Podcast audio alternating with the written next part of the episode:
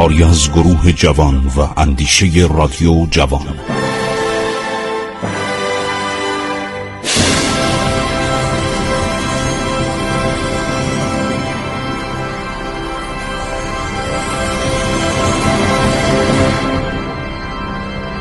بسم الله الرحمن الرحیم.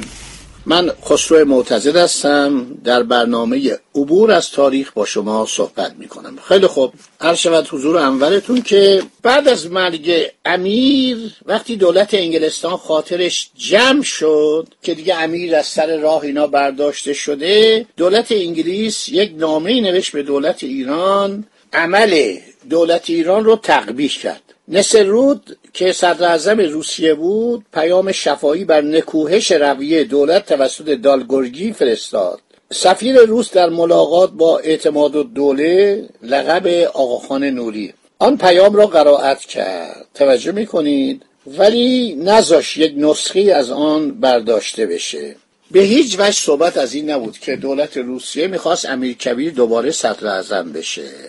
عرض شود که اعتماد و سلطنه میزاخان صدر اعظم و کاردارانش به قول اعتماد و سلطنه. محمد حسن خان. بدون تشویش خاطر مشغول نظم عبور شدن. حاجدی خان بین الاقران مفتخر و بیش از پیش مقرب درگاه مهد اولیا شد. لقب حاجب و دوله گرفت. قبلا بهش بودم فراش باشی. لقب بعدیش هم اعتماد و سلطن است. در هر مورد کین خودش رو به امیر ابراز داشت. میرزا آقاخان در نامه به شاه نوشت و حمدالله که میرزا تقریخان غیر مرحوم به درک واصل شد.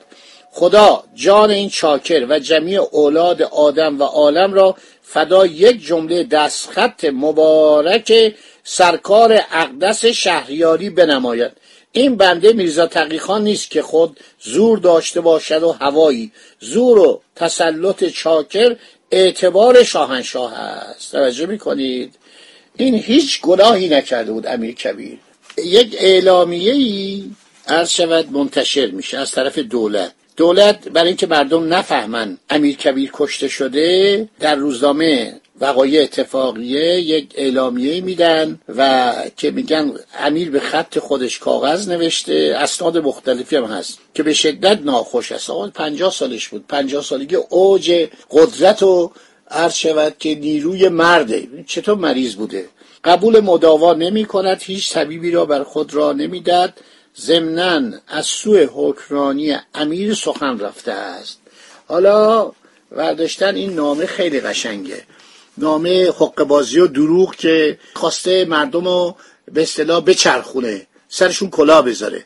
سابقا نوکر و رعیت به واسطه سوء خلق و بدزبانی و بیحرمتی میرزا تقیخان در کمال دلسردی راه می‌رفتند.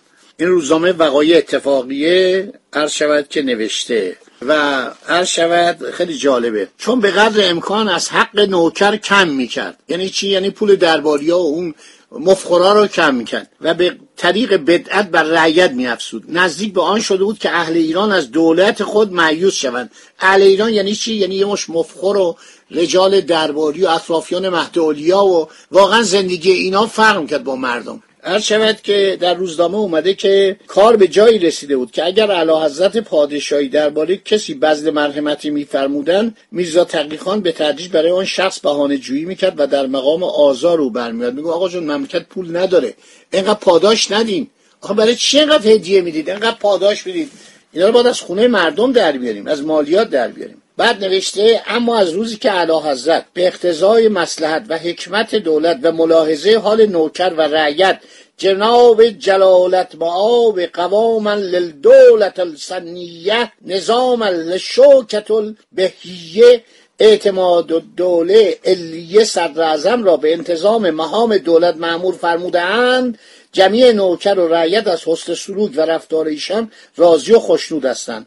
اعیان و اشراف در خانه و ولایات ایران نفر به نفر دسته دسته در کمال امیدواری و خوشحالی به حضور هماینش پادشاهی می‌روند. به هر کس بزد برهمتی می شود جناب جلالت باب ده برابر آن. از این مفخورا با آن شخص لطف و مهربانی می‌کنند. مردم را همه به خدمت پادشاه ترغیب می‌کنند. یعنی غالتاقا بیکاره ها شالاتانا مفخورا اینا همه خوشحال هستن هیچ کاری نمی‌کنن. حقوق می‌گیرن.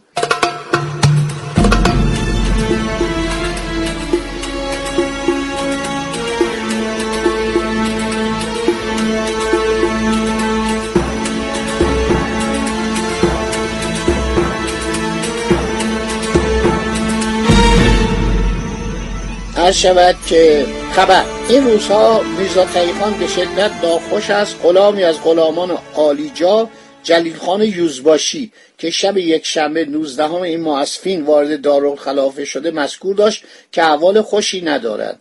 صورت پایش تا زانو ورم کرده. موافق این اخبار چنان معلوم شد که خیلی ناخوش است و می‌گویند از زیادی جب یعنی ترس و احتیاط که دارد قبول مداوا نمی کند این آماده می‌کنه مردم برای کشتن و بعدها اعلام می‌کنه. به میرزا محمد حسین صد مسلط گذار پترزبورگ می نویسد بیچاره میرزا تقیخان امیر نظام سابق در فین کاشان به ناخوشی سینه پهلو وفات کرده و مرحوم شد.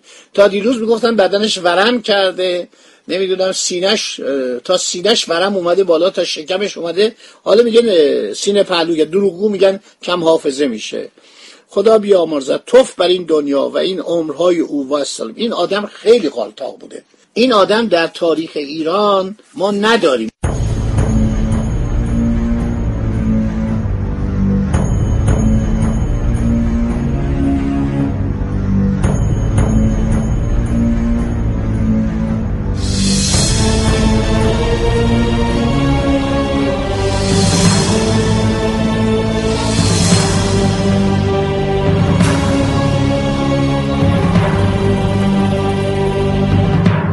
میرزا نصرالله خان نوری معروف به میرزا آقا خان و ملقب به اعتماد و دوله متولد 1222 هجری قمری بوده.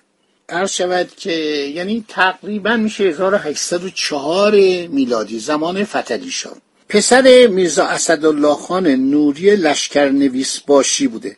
لشکرنویس یعنی کسی که محاسبات قشون رو انجام می‌داده. تو هر فوجی تو هر لشکری ما لشکر دویست داشتیم که مثلا حقوق باد بده حساب علیق و کا و یونجه اسبار بکنه حساب آزوغه سربازا و افواج داشته باشه این لشکر نویس باشی یعنی این.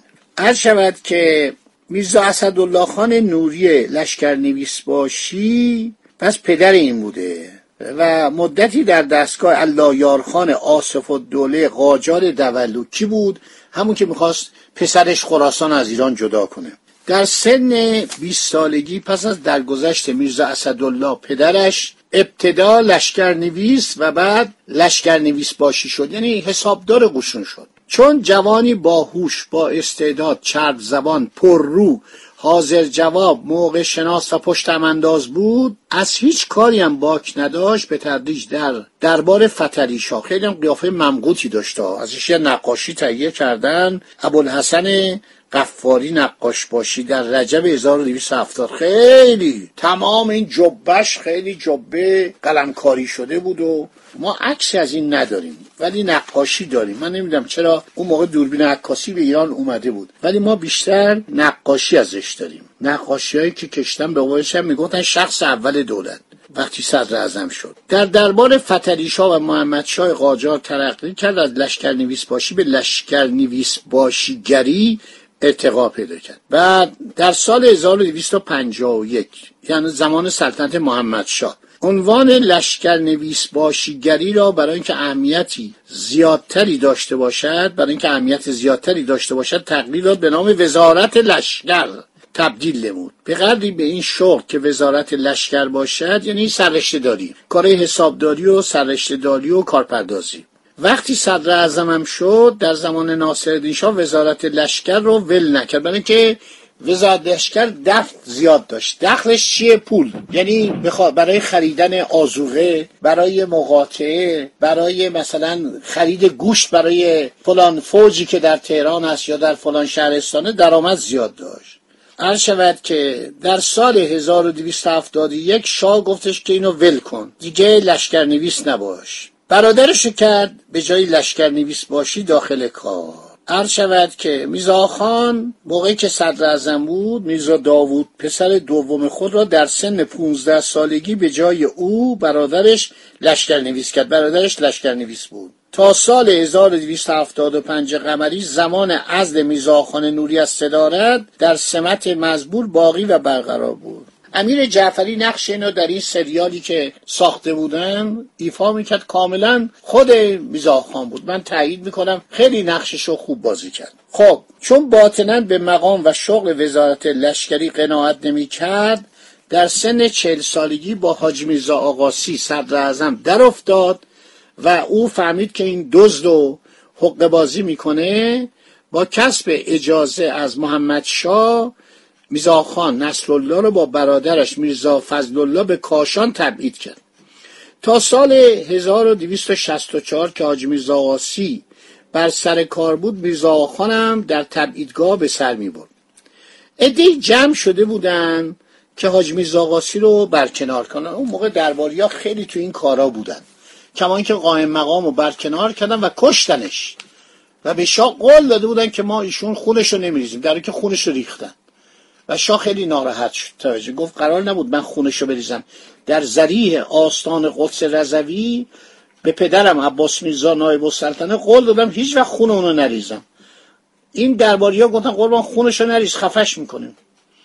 ولی وقتی با این گلاویز شدن ببین آدمی نخست وزیر باشه صدر اعظم مملکت باشه خدمت کرده باشه به جانش بیافتن ده 15 نفر بگیرن بخوان بکشنش بعد زخمی بشه. از دماغش خون بیاد از دهنش خون بیاد. این واقعا توحشه. هر شود که میزاخان توطعه می‌کرد که حاج میرزا رو برکنار کنه. ولی محمد شاه خیلی به حاج میرزا اعتقاد داشت. هر شود که حاج میرزا قاسی گرانی که علیه سلطنت او علیه صدارت او برنامه ریزی کرده بودن اینا رو دستگیر می‌کنه. 1261 هجری قمری. سه سال قبل از مرگ محمد شاه ده هزار تومن از او جریمه می‌گیره و اونو با برادر بزرگش میرزا فضل الله امیر دیوان به کاشان تبعید می‌کنه. این رابطه ای داشته با مهد عرض شود که پس از فوت محمد شاه و برکناری حاجی میرزا قاسی میرزا خان به دستیاری و همراهی مهد مادر ناصرالدین شاه به دایه صدارت یعنی می‌خواست نخست وزیر بشه. از کاشان به تهران آمد. بیتی قلی هدایت در کتاب خاطرات و خطرات میگه کارش با حاجی میرزا به کدورت انجامید. تنبیه شد. به کاشان تبعید در فوت محمد شاه بی اجازه به تهران آمد در سفارت انگلیس سر سپرد. و خود را به دستگاه مادر شاه بست. لاکن میرزا خان امیر کبیر قبلا صدر شده بود و سر او و بسیاری از اشخاص دیگر بیکلا ماند. یه دفعه یه کار این کرده بود. می‌گفتن جاسوسی برای سفارت انگلیس می‌کنه که حاج میرزا قاسی صدر اعظم که بود دستور داد چوب زدن. صد ضربه ترک انار به کف پاش زدن. و این آدم نوکر و سرسپرده سفارت انگلیس بود. باقی صحبت بماند برای برنامه آینده. خدا نگهدارشون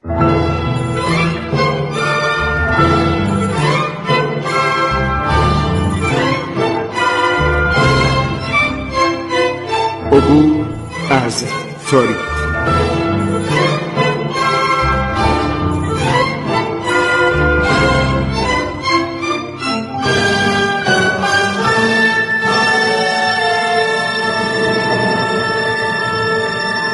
ایران با شکوه.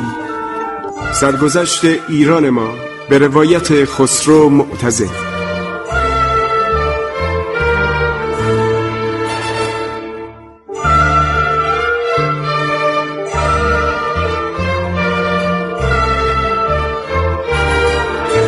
عبور از تاریخ با رادیو جوان.